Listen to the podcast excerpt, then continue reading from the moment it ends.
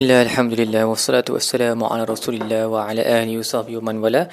InsyaAllah dalam episod kali ini kita akan membincangkan tadabur bagi muka surat 268 Surah An-Nahl ayat uh, 7 sehingga ayat 14 Jadi muka surat ini uh, penuh dengan nyakmat-nyakmat yang Allah ingatkan kita uh, Seperti uh, apa haiwan ternakan ataupun haiwan tunggangan lah. So Allah berkata wa tahmilu athqalakum ila baladin lam takunu balighi illa bi syiqqil anfus. Uh, Allah cipta haiwan-haiwan tunggangan ni supaya dia boleh mengangkat barang-barang kamu yang berat ke tempat jauh yang kamu tak mampu nak sampai kalau kamu uh, melainkan dengan kesusahan yang yang um, yang besar inna rabbakum laraufur rahim and your lord is most kind and compassionate to you Kemudian Allah sebut wal khayla wal bighala wal hamira litarkabuha wa zinah wa yakhluqu ma la ta'lamun wa 'ala Allahi qasdu sabili wa minha ja'iru walau syaa lahadakum ajma'in.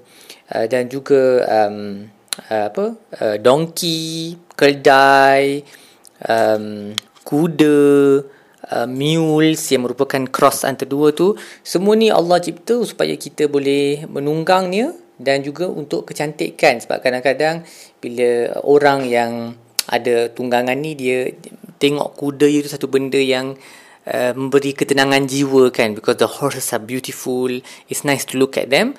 Dan kemudian Allah berkata wa yakhluqu ma la ta'lamun. Dan juga Allah telah mencipta apa yang kamu tak tahu. Jadi Imam Sa'adi berkata uh, Allah Subhanahu Wa Taala dalam al-Quran um, memang menjadi kaedahnya untuk menyebut secara umum benda-benda yang uh, manusia pada zaman tersebut tak tahu. So contohnya dalam ayat ni Allah sebut wal khayla wal bighala wal hamir kuda um, apa bighal dengan uh, keldai ini kamu naik kamu menunggangnya kemudian Allah kata wa yakhluqu ma la ta'lamun Allah cipta apa yang kamu tak tahu iaitu apa yang mungkin wujud selepas turunnya al-Quran yang kita guna untuk menunggang ataupun menaikinya sebagai kenderaan di laut ke di daratan ke di di apa di um, udara ke. Semua tu kita guna untuk manfaat kita untuk bergerak dari satu tempat ke satu tempat. Allah tak sebut secara khusus sebab dalam bukan kaedah Allah untuk sebut sesuatu yang Uh, pada waktu Quran tu diturunkan para hamba tersebut para manusia pada zaman, zaman ketika itu tak tahu benda tu. So, contohnya Allah tak adalah sebut dan aku telah mencipta aeroplane. Aeroplane tak sebut dalam Al-Quran jadi Allah sebut wa yakhluqu ma la ta'lamun generally. Dan Allah telah mencipta apa yang kamu tak tahu. Tapi dia punya clue dia adalah benda-benda yang berkaitan dengan kenderaan. Sebab tu Allah sebut pada sebelumnya haiwan-haiwan yang yang digunakan untuk tunggangan jadi itu memang kaedah Al-Quran di mana Allah akan sebut benda-benda yang khusus yang diketahui. Contohnya dalam syurga pun Allah sebut um, benda-benda yang memang diketahui oleh orang Arab orang Arab ketika itu seperti anggur, kurma, apa delima. Tetapi Allah juga sebut um, dan dan ada benda-benda lain yang ya Allah tak perincikan apa bendanya. Jadi dia di um, kita kata disebut secara non spesifik.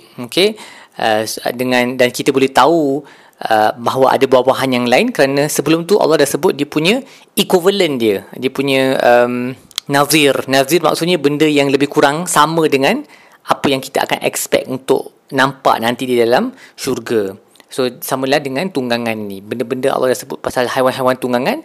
Dan juga Allah telah cipta benda yang kita tak tahu. Tapi fungsi dia untuk tunggangan juga.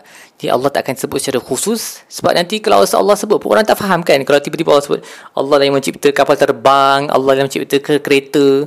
Memang of course memang manusia yang cipta benda ni. Tapi Allah yang bagi idea tu kan? So basically Allah lah menciptanya. Tapi Allah tak sebut sebab orang takkan tahu benda tu apa pada zaman tersebut kan? Jadi Allah sebut secara umum sahaja. Kemudian ada satu uh, pasangan uh, ayat yang menarik di sini iaitu pada ayat yang kita baru baca ni tentang tunggangan.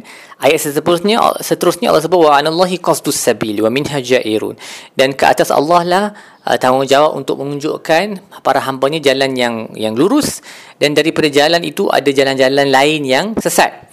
So uh, Ibnu Katsir berkata apabila Allah menyebut um, haiwan-haiwan yang digunakan untuk uh, jalan yang hissi, jalan yang betul-betul di muka bumi ni yang kita guna untuk berjalan ke sini ke sana, Allah beralih kepada jalan yang maknawi, iaitu jalan agama yang yang betul. Dan memang di dalam Al-Quran, Ibnu Katsir berkata, banyak di mana Allah sebut satu umur, satu urusan yang hissi, yang boleh dicerap dengan panca indera yang duniawi ini kemudian Allah akan beralih kepada um, urusan yang uh, maknawi ataupun ukhrawi uh, ataupun dini Uh, tapi kita kena uh, observe lah kita kena tadabur dan tengok ada connection sebenarnya. Bila Allah sebut satu-satu benda yang berkaitan dengan dunia selalunya selepas tu Allah akan sebut satu benda yang berkaitan dengan akhirat dengan konsep yang sama. Macam dalam dalam dalam ayat ni konsep tentang jalan. Jalan di dunia ni yang jalan betul-betul tu yang satu jalan yang lurus jalan maknawi yang membawa kepada kesejahteraan.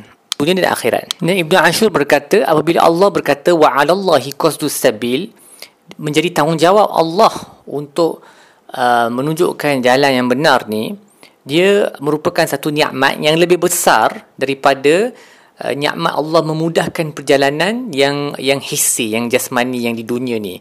Kerana um, apa jalan di dunia ni dia mempunyai mendatangkan satu manfaat yang sementara tetapi jas, uh, jalan yang betul di hari akhirat uh, yang menuju hari akhirat ia adalah jalan yang membawa nikmat yang uh, yang abadi kan. Jadi sebab tu Allah berkata wa 'alallahi qasdus sabil. Di atas dia merupakan tanggungjawab Allah untuk menunjukkan jalan yang yang lurus ni kerana nikmat ni terlalu besar dia tak boleh diberikan kepada orang lain. So contohnya macam kita dekat dunia ni kita boleh cari jalan sendiri.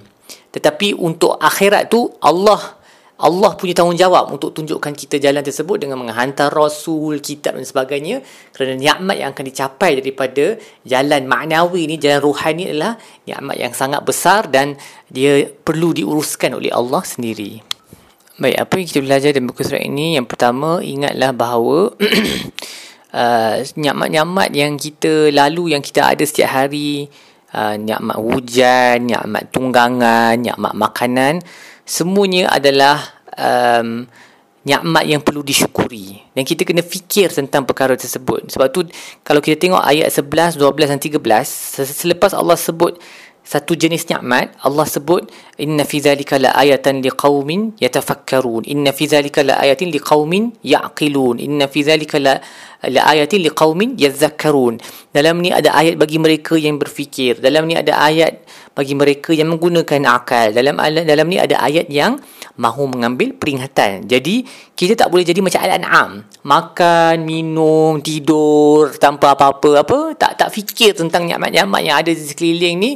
Sebenarnya ni'am actually an'am pun berzikir juga kepada Allah kan. Sebenarnya kita ni lagi teruk lah daripada an'am sebab kita mempunyai faculty ataupun uh, kebolehan untuk berfikir lagi hebat daripada al-an'am. Tapi kita tak guna faculty-faculty tersebut um, dia berfikir menggunakan akal dan mahu mengambil peringatan bahawa semua nikmat yang Allah bagi bagi ni ada tanda-tanda kebesaran dan keesaan Allah maka yang the only the only appropriate response kepada semua nikmat ini adalah kesyukuran. Juga kita belajar bahawa Allah menyebut wa nujum musakharatun bi amri bintang-bintang di langit pun berada di bawah perintahnya yang menunjukkan bahawa bintang-bintang ni mereka tak berkuasa untuk urusan mereka sendiri. Dia tak boleh tentukan diri dia sendiri nak pergi mana ke kiri ke kanan ke dia memang kena ikut orbit yang telah ditentukan oleh Allah. Dia ada jangka masa yang dia boleh hidup walaupun berbilion tahun tapi dia tak boleh pilih untuk hidup lebih lama ke lebih pendek. Semua tu ditentukan oleh Allah di bawah kekuasaannya.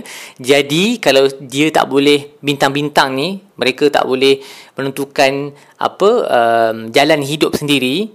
Lagilah mereka tak boleh menentukan jalan hidup manusia yang berada di bumi ni seperti yang selalu disebut oleh ahli astrologi kan? Bukan astronomi eh? Astronomi tu sains yang betul. Astrologi ni dia kata oh hari ni bulan ni ada dekat tempat ni maka hidup kita akan nasib kita akan sebegini. Ini semua adalah um, tak logik dan merepek sebab tak ada kaitan the stars have no effect on our lives. Okay, the stars are there as signs of God's power and oneness.